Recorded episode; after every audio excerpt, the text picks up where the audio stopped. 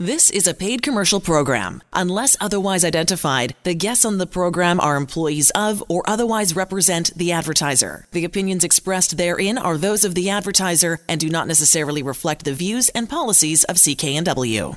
Welcome back to Vancouver Consumer this beautiful Saturday afternoon. I'm Sterling Fox, and in just a few moments, we'll be joined by Angela Calla, author of The Mortgage Code, who will help us all to understand more about the rules involved in buying or selling a property. But first, here are some more of the top consumer stories we're following this week. Belmont Meat Products is recalling its Kirkland Signature brand Harvest Burger Gourmet Blend Veggie Burgers due to the possible presence of pieces of metal in the products.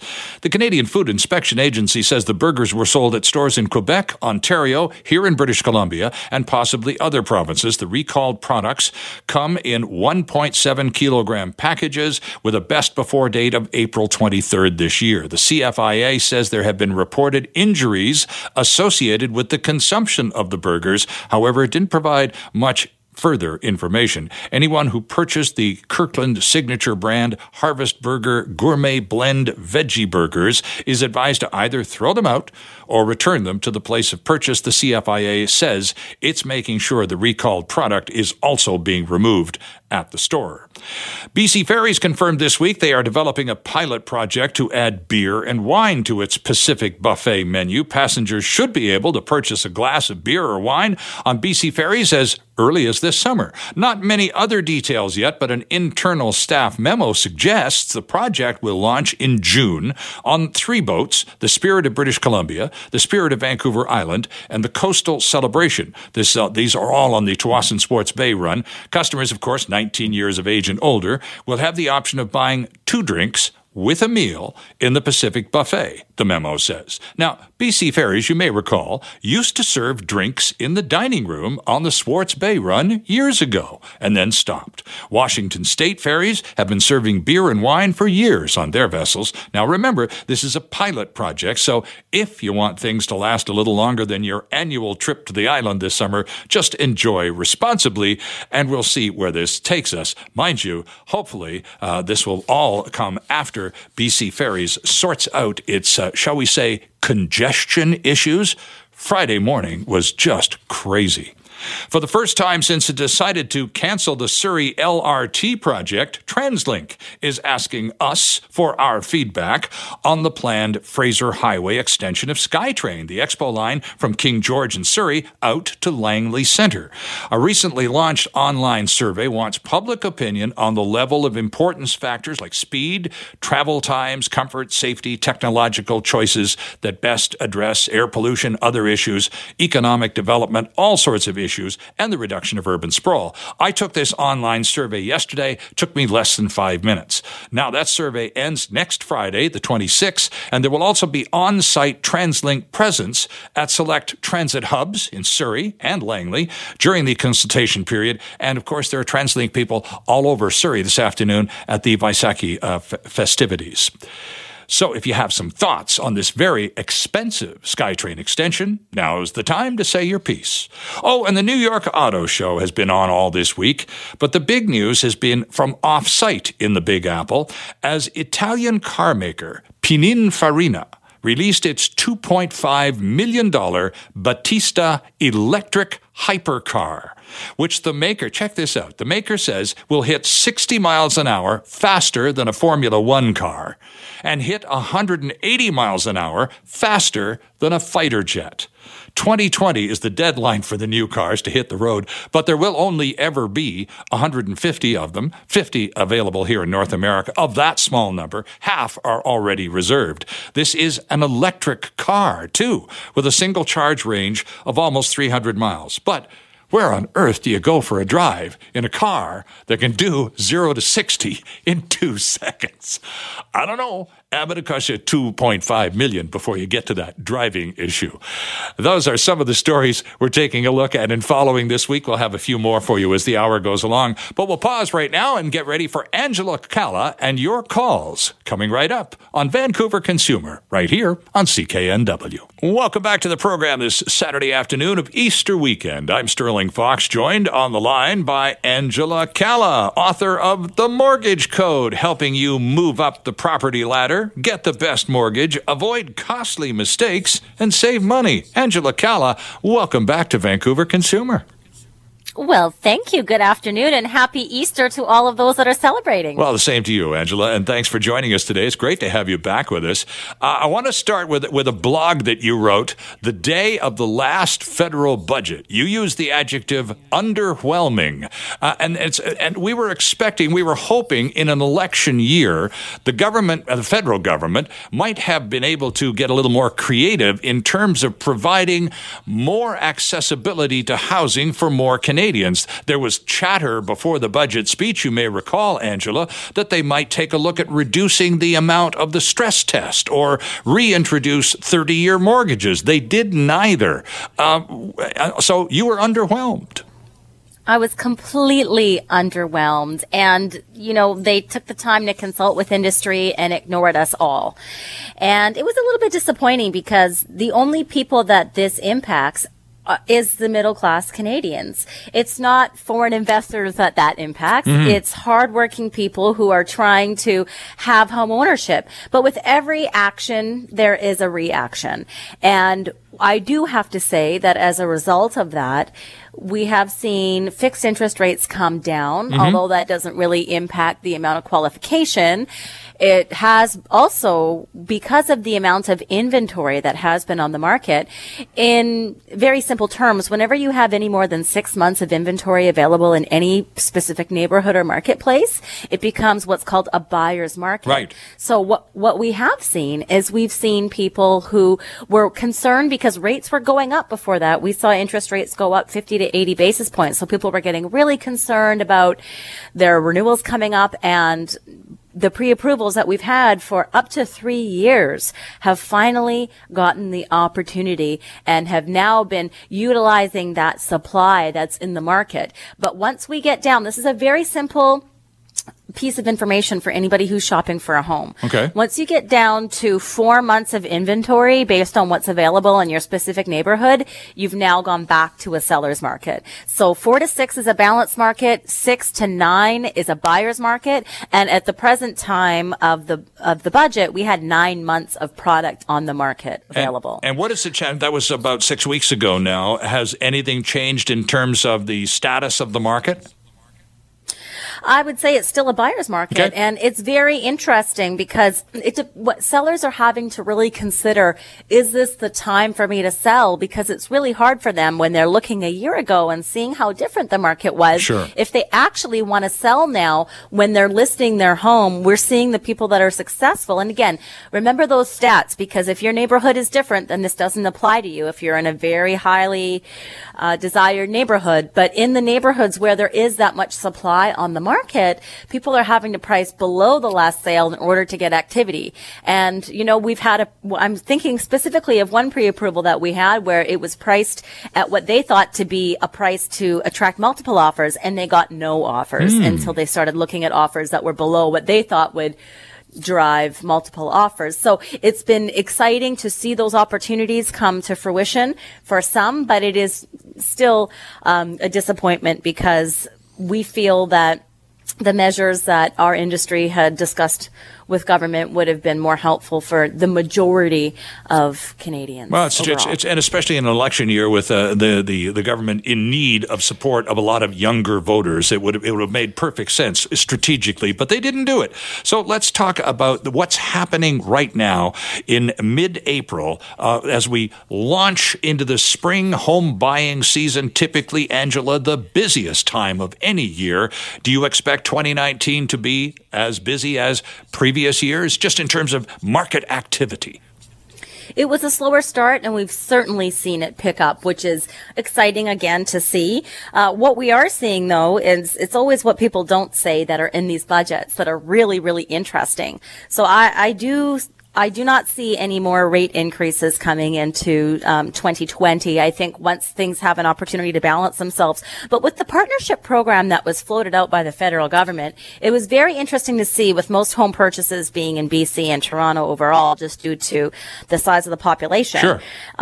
It was very interesting to see with this partnership program that they didn't actually take into consideration that BC has actually had something similar in the past that was gotten rid of once the NDP came into power. And with the new partnership program that comes out, it's obviously more favored towards new home construction. But new home construction is expected to have an oversupply of inventory into 2020 when these pre-sales get completed. So it's what they didn't say in the budget on why they offered that partnership program that really, I think, was telltale in respect to where you might see a little more opportunity as we get more into 2020. You and I can recall a year ago, about a year ago now, as these interest rate increases were kicking in, and you and I had a good conversation about now how to make adjustments, and it just turned out that 2018 was a year in which roughly 50% of Canadian mortgage holders were up for renewal, and of course interest rates were on the way up at exactly the same time. You remember that conversation now. Mm-hmm. But as we look ahead in 2019, you already said, I don't expect any more increases this year. Now, there's even some scuttlebutt about a possible decrease. I don't see that myself. How about you? It will really depend on how things continue to unfold. And I would say that obviously the election and what happens with this oversupply will continue to, time will have to tell in this respect, because the economic factors are just not available to make those decisions. And I think that's a really important piece of information for people to consider when they are making their decisions. You have to make the decisions based on the economic data that you have available to you, because all the data that goes into determining what will happen with interest rates is yet to happen. So nobody can honestly say that they know exactly what will happen, of course, in any span beyond 6 months. Mm-hmm. So I really do think that when you are making these decisions, it is important to look at the data and how it relates to you, because there's so many factors that you can't control in the market, but all you can control is what is affordable for me. How do I protect myself with the right mortgage product and the right mortgage lender? And how do I position myself to be protected against anything that can happen, whether interest rates go up or interest rates go down? And that has everything to do with the mortgage product that you select and the lender that you select. Interesting. Now, I wanted to ask you about, because you've already talked about this in terms of activity and pricing. Are buyers, because you're the one that buyers go to, you're a mortgage broker, one of the best in the country, and you see a lot of these first-time buyers and so on. Are buyers at this point, they're going through the process of pre-qualification, of course, but are they just also at the same time telling you things like, we want to get pre-approved because we're ready to get in the game, but we're not too keen on today's prices? And since they seem to be coming off to some degree, we're going to hold off and see if they come off a bit more and we can get a better bang for what we pre-qualified for. It really actually depends on the strategic partner that they've chosen and how educated they are on the market, because depending on the neighborhood that they need to live in based on their lifestyle, which is going to have the lowest cost of living for them, proximity to work, proximity to school, activities for children, those neighborhoods, not all neighborhoods represent the same amount of oversupply.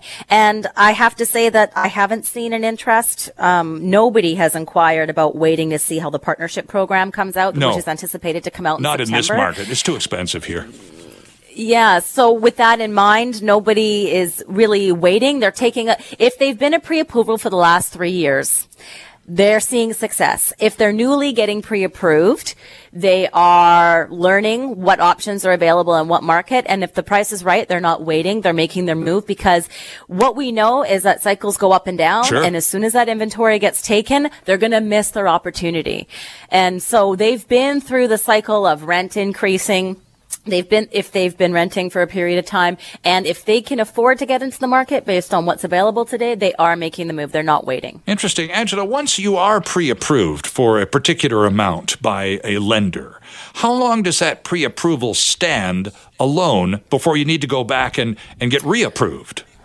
That's a really good question. And actually, I'd like to bring it back to a few different words that we've thrown around here. Okay. We've talked about pre-qualification, which pre-qualification is something that everybody has. We have it on our app, in our office, and you see it advertised heavily, and it's that pre-qualification in 60 seconds.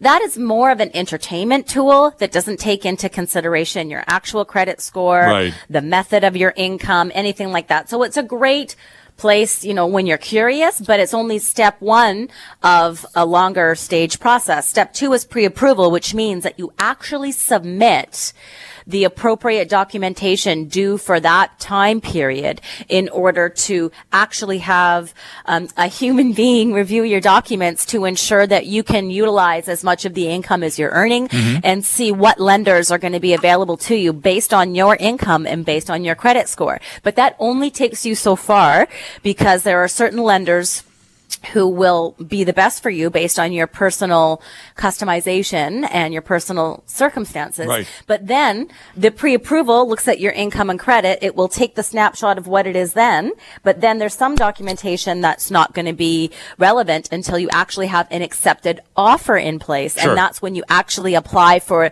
the approval part of the process. And the lender always reserves the right to ask for more documentation, to notwithstand their approval. And so working with an independent mortgage professional, you're going to have the opportunity to modify your strategy quickly if need be, because some lenders that have the best interest rates won't even do a rate hold because they don't, it costs lenders money in order to hold the rates. Sure. And other lenders will do a rate hold for 120, 130 days. So, once that time period is gone though, most lenders actually do require a updated credit report within 30 days of the closing date. So your closing date plays a role in it. The property that you select plays a role in it. And that's why it's so important to have a partner working with you throughout the duration of the process who's experienced in understanding what the journey is going to mean for you, because the journey for your neighbor or your mom or your dad or your sister or your brother could be very different depending on the time in which they're buying, the lenders that have the best options at that time, the unique property that you're purchasing, and your specific credit and income profile. Right. And so but again, I suppose I'm still waiting for, once I've gone through the process, I've been given the green light, I've been approved for X amount. How long does that stay approved? And then and then it expires. That's what I meant. What's the statute of limitations on a pre-approved mortgage? 90 to 130 days. Aha. Okay. All right. And then you need to go back and reapply? Is that how it works? Depending on the situation in the market, yes, but the lender will always do a 30-day review within the time period. So if you're writing an offer and the time period goes beyond that, then, you know, you have to look at all the options that are available. But on average, you can expect 90 to 120 days for a rate hold. Our guest on the program back with us again after almost a year absence, and that's far too long, by the way, Angela. Great to have you with us. AngelaCalla.ca is the website. Angela has one L, Calla has two. Angela Calla.ca. If you'd like to join the conversation, we have one of Canada's best mortgage experts on the program for the next half hour or so. And if you have any questions, if you're in the middle of all of this right now, trying to sort it all out, and it's getting a little thick, give us a call. Angela can help straighten things out. 604-280-9898. We're back with lots more after the news. Welcome back to the program. Sterling Fox in studio on a beautiful Saturday afternoon, joined on the line by Angela Calla, author of The Mortgage Code. I wanted to ask you about the book, Angela, because I know it's doing very well for you. It's been out now for, 6 months at least, right? Yes, about that. I haven't actually been keeping track. But yeah, we've been out for 6 months. Yes, and you're on the bestseller list locally. And the nice part about all of this, it's a really helpful book, and you're not pocketing a lot of the money here. You're giving the money to, which hospital is it again? Eagle Ridge? Yeah, I'm a resident of Port Moody, and my office is in Port Coquitlam, so I look at every opportunity I can to enhance community and be a leader in the way that, you know, we can all contribute. So for myself, I decided that this year the proceeds were going to go to the Eagle Ridge Hospital Foundation, because we're really trying to build a new emergency room. And so, you know, if you're a Tri-City resident, you know that generally it really needs a refresh. It was only expected initially when that hospital was built to see about 20,000 patients through the ER a year, and now we're seeing over 100,000 just due to how fast our municipality has grown. And I believe that health is wealth, and when we're not well, it's nothing better than having your family members closer. And I know myself, my husband got into a serious car accident a few days after we had our baby daughter, and it was just torture for me not being able to kind of go down there and see him with a toddler and a newborn baby, because he was all the way in New West, and it was just a lot. So I just thought, wow, we need to work together to see what we can do to have a better opportunity in our local community. Well, good for you. And the book, friends, is entitled The Mortgage Code, helping you move up the property ladder, get the best mortgage, avoid costly mistakes, and save money. How much does the book cost, Angela? It's available on Amazon, and it's actually on Audible as well, narrated by myself, and it's also an ebook. So you can choose whichever distribution method. They all have different costs that are associated with it. So you can go to Amazon.com or .ca, depending on where you are listening to this beautiful show this Saturday afternoon, and determine which is best for you. But I think the ebook is about $10. The Audible, I think, is $24.95, and the hard copy is $30. Well, and the good part about it is it's also helping out the Eagle Ridge Hospital new emergency room agenda. So good for you. I'm quoting from your website, angelacalla.ca. I do this every time we talk, and I think it's important equally every time we talk. Quote, there are generally two ways to get a mortgage in Canada, from a bank or from a licensed mortgage professional. Please explain the difference between the two. Oh, happily. The reason why I wrote that book, The Mortgage Code, was to elevate, educate, and really empower Canadians. And whenever any person goes to any lender directly on their own to get a mortgage, they are only being sold what that particular product is. And as Canadians, we don't necessarily think of banks as businesses, but their obligation is to make the most amount of money for their shareholders, just like an employee of any network would be. We don't promote other networks, we promote our own. And when your money is on the line in your investment, what they're not telling you costs the most amount of money to consumers. And so as an independent mortgage professional, we have access to many dozens and dozens of lenders, and we help demystify the process on which lender has the best rate and the best terms and the best package for your entire situation. And it doesn't matter to us if we place your mortgage with a major bank, which is where we place a lot of the mortgages, or a monoline lender that only gives mortgages to Canadians, and they're using money from the major institutions, but they have far better terms. And I really got into the why behind everything mortgage in the book, because I found it to be just so fascinating. And when I really learned the difference between how much consumers can get ahead and what the difference is in having a partner that's there to help you become mortgage free and help you have the best mortgage throughout the duration of your life, compared to the average bank employee works at the banks for between 2 to 5 years, and then how do they move up the ladder? Whereas having a mortgage professional by your side is like having a really good doctor that's there to help you achieve your health goals and keep everything in check and work together with you throughout all the different stages in your life. So it's really a completely different experience. A bank is there to do the best thing for them, and an independent mortgage provider is there to help you without bias, give you the power of choice and clarity. And you don't pay us for the service, because wherever the mortgage is placed, they pay us for bringing them the perfect client that they know is indeed the perfect client for them, because they've been selected unbiasedly. Right. Well, interesting bonus for the consumer. We had not emphasized that part perhaps as much as we could have in the past. That's an interesting twist to the plot. Let's talk a little bit about the difference. Suppose now you're pre-approved for X amount, and the property you're interested in buying costs X plus $100,000, and you don't have $100,000 to make up the difference. So now you're looking at the bank of mom and dad or some kind of secondary lender. And I'm led to believe that in the past year or two, secondary lender activity across Canada has pretty much doubled and a little beyond that. So where do secondary lenders factor into all of this? And are they legit, Angela? Oh, they're completely legit. They're just providing different options. There's different lenders for every different source. But you said a very interesting thing. And, you know, you either qualify or you don't. Yeah.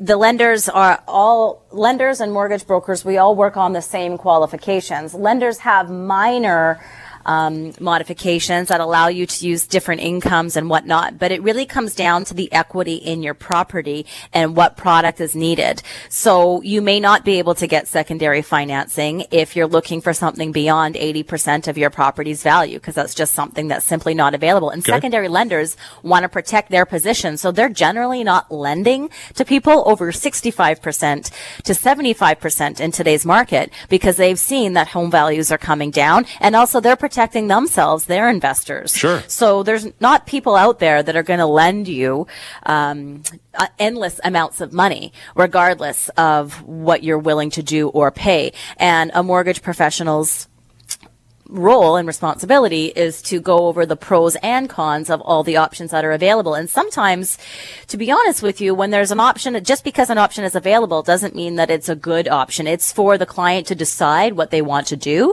but it's also our responsibility to we have to tell the secondary lenders, should they choose to go for that type of financing, what the exit strategy is. And if they can't see an exit strategy and you don't have an exit strategy, regardless, they're not looking to loan you the money. Nobody wants to foreclose on a home. Sure.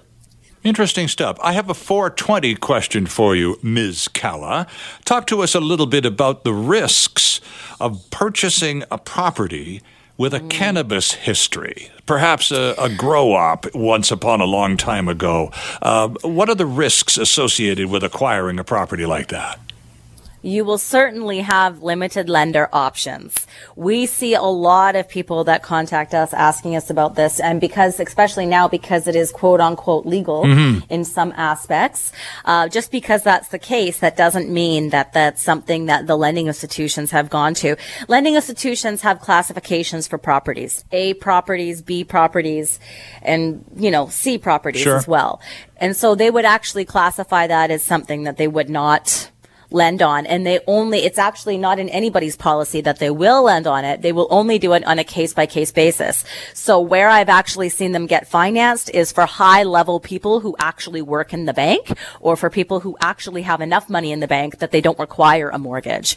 So it's a really not, when you look at why you have home ownership for security, for financial security, to have the ability to move up and down the property ladder, to have access to your equity. If those are all things that you want, it's simply not an open market for people who are going to want your business. So with that in mind, you could be stuck. Interesting stuff. Did not know any of that. I'm glad I asked. Back to the difference between a mortgage professional and a bank, and the reasons to seek out a good mortgage professional basically on your side through the whole process. The question is, if you decide, no, I don't need that, I'm a smart person, I can handle all this myself, good luck. Nonetheless, if you make that call and you start bank shopping, can you damage your credit score by simply going from bank A to B to C, inquiring about mortgage terms and conditions? Significantly. And also if you're doing it with different brokers. And it's always, again, what you don't know that people don't tell you. So each bank that you go to, it takes 5 points off of your score. When you use a mortgage professional, we use one application to shop multiple lenders. And also, it's how the lenders look. When the lenders look at your credit report and they see there's one application at this lender, there's been an application here, there's been an application there, not only are you hurting your credit, but you're getting a flag for fraud because they feel that maybe you're not getting the answers that you want and that you're modifying your application in order to get that. So that will actually cause delay and further confusion in the approval process. And that's just because people don't know that option. And that's why, again, I had to write about that in the book.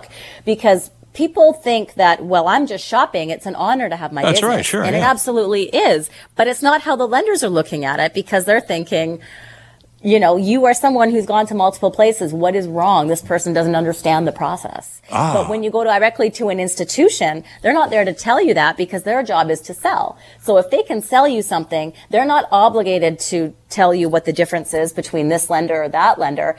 It is a numbers game. Interesting stuff. Now, back to the title of the book, the subtitle of the book, helping you move up the property ladder, get the best mortgage. This is the part that I want to zoom in on for a second. Avoid costly mistakes. When you deal particularly with first-time home buyers, Angela, who come to you, just trying to navigate the maze, talk about costly mistakes that, without your guidance and assistance, they could very easily have made. It's certainly the costly mistake of getting multiple credit checks. Oh, okay. Right. Certainly the costly mistake of not understanding the differences, thinking that it's about the interest rate. The interest rate is not the most significant factor. It's one of the contributing factors to the amount that you pay, but it's not the most significant. And for decades, consumers have been marketed to and misled that it's the interest rate, but it's actually the terms of the mortgage. They've also been notified, or there's a monoline lenders who use the bank's money to provide mortgages, but they have the best terms in the country. Mm. It's the difference between paying retail or being able to get the best option. If you take a big bank, if you have a $300,000 mortgage, to get out of that $300,000 mortgage in year three, on average, it can be $15,000 in a penalty. If you have the best credit, the best income, provable down payment, and you are of the highest elite in terms of those things, and also selecting an A property, then you actually qualify for a mortgage that has terms that, to get out of that mortgage at any time, would only be $3,500. Oh, okay. So there's a significant difference, but you wouldn't know that, because that's not an option that's available to the public. It's only available when you go to an accredited mortgage professional. And if you go to a lender directly, they're not going to tell you, hey, we have a subsidiary that can get you way better terms than what we have, because that's not their job. Right. Their job is to sell you their product. Yeah, exactly. So that's why, as soon as I learned what a mortgage broker did at the young age of 20 years old, I knew exactly what I wanted to do, because my parents were one of the first people in their generation to use a mortgage broker and learn about that and learn that, hey, there's different options out there. Oh, my goodness. And so, you know, when I learned that this was a career path that you could take and how it could empower people, I always felt that it's always what you know and who you align yourself with. And when you learn how to navigate the system to the best of your ability, that's what gets you ahead in life. And navigate is a pretty good verb to use these days, because it certainly hasn't gotten any less complicated to purchase a home or even sell a home in recent years, with local, federal, municipal taxes and add-ons and such. So, it just keeps getting to be a maze in need of navigation. Thank goodness for professionals like you, Angela. Great to have you back on the show again. And friends, if you'd like to get a copy of Angela's book, The Mortgage Code, go to Amazon.ca or Amazon.com. And as Angela's pointed out, there are several versions. The hard copy, there's an e-version, as narrated by Ms. Calla, no less. And have a look. Learn how to, save money with Angela Calla. And the website, angelacalla.ca. Angela with one L, Calla with two. Angela, always a real pleasure. Thanks for joining us on a busy Easter weekend, and enjoy the balance of the long weekend. Thank you so much. I'm always here for you. I appreciate that. We're back after this. And once again, our thanks to Angela Calla for another very helpful visit. Next weekend, the world-class dentist from BC Ferries will return, as will John Carlson from 1% Realty. Johnny 1% will be back next Saturday. Time now for Duly Noted. And this time, our producer, Ben Dooley, wants to know, should residential streets all be 30-kilometer-per-hour zones? Thanks, Sterling. Should BC lower unposted speed limits on residential streets to 30 kilometers an hour? It's an idea being promoted by Vancouver Green Party councillor Pete Fry, who wants to see the province drop the default speed limit on local streets. So it's not an especially onerous speed limit, but it saves lives. Vancouver City Council. He says communities could raise speed limits back up on a case-by-case basis, but under the proposal, cities wouldn't need dedicated signage about the lower limits as they currently do in school or park zones. Fry also rejected the idea it would be a government intrusion on people's lives, saying motorists could still drive fast on highways and arterials. So it's just an opportunity to make things safer. It's not really a nanny-state intrusion. If you want to drive fast, you can still do so on highways. BC Transportation Minister Claire Trevena was non-committal when asked about the idea. Very interested that Vancouver is calling for this. I know that a number of communities also want to see a reduction in speed limits, something that we continue to assess. Fry's motion also asks Vancouver to develop a 30-kilometer-per-hour speed limit pilot project focused on mixed-mode use, reduced speeds, and complementary road design, with a mechanism to record and analyze before and after data. Council will vote on the motion next Tuesday. I'm Ben Dooley, and that's Duly Noted. Thank you, Ben. Kind of a controversial one. We'll see how that plays out around the council table in a few days up there at 12th and Cambie. Time for a couple more consumer quickies before we have to go, and I'm quoting from research company's Mario Canseco here, quote, "Throughout the course of this century, British Columbia has been the most irreligious province in Canada. In the 2001 national census, 35% of British Columbians claimed to have no religion when they filed their forms. By 2011, 10 years later, the proportion rose significantly to 44%. We will need to wait for at least a couple of years for a new official assessment from Statistics Canada. However, with Easter around the corner, it's a good time to take a look at the state of religion in British Columbia." That's the preamble to a poll that Mario Canseco and his team at Research Company have released in the past couple of days. And here are some of the findings. 61% of British Columbians can be described as strong or moderate believers. Women are more likely to be convinced that God exists than men. On a regional basis, strong belief in God is highest in northern BC and southern BC, but drops markedly on Vancouver Island and here in the lower mainland. By a 2-to-1 margin, British Columbians are more likely to say there is a God. In spite of this high number of devotees, going to church every week is something that only a tiny minority is currently doing. 2/3 of British Columbians, as in 67%, say they never attend religious services other than weddings, baptisms, or funerals. The proportion of residents who choose not to participate in religious services is highest among millennials. The 18 to 34-year-olds falls off a little bit among Gen Xers, 35 to 54-year-olds, and among baby boomers, it is at the lowest percentage. In other words, baby boomers participate the most. Mario will join us, by the way, on the weekend morning show tomorrow morning at 7:05 to talk more about this study and its findings. And that is pretty much our show for this week. Produced by Ben Dooley, Andrew Ferreira is at the controls today. And if you have any thoughts or suggestions for our show, we would all appreciate hearing from you. You can send them along to us to sterling@cknw.com. Or you can tweet your stuff to us at VanConsumer. And don't forget, you can listen to us anytime at Apple Podcast, Google Podcasts, or wherever you get your podcasts. I'm Sterling Fox. Enjoy the rest of this lovely long weekend. Back with you on the morning show here on CKNW tomorrow. And join us again next Saturday at 2 for another edition of Vancouver Consumer on CKNW. The proceeding was a paid commercial program. Unless otherwise identified, the guests on the program are employees of or otherwise represent the advertiser. The opinions expressed therein are those of the advertiser and do not necessarily reflect the views and policies of CKNW.